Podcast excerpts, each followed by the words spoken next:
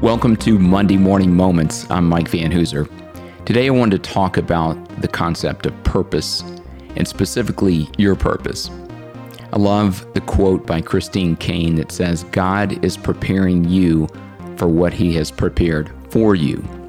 And I think it's important to know that he's preparing us, but also that he has a plan and purpose for us.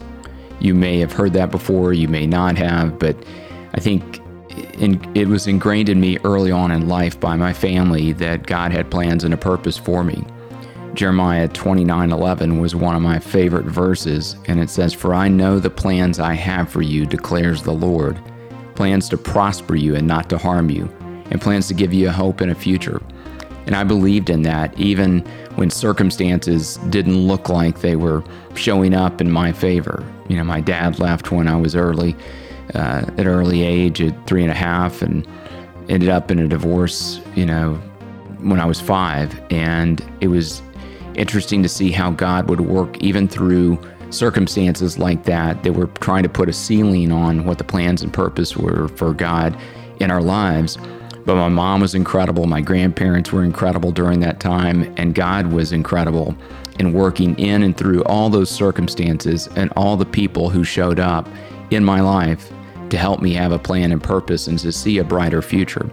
And I think it's important no matter what you're going through today, I want to encourage you to think about the plans and purposes that He has for you. And sometimes we may not see it, sometimes it may be dim and dark and we're not seeing a brighter future.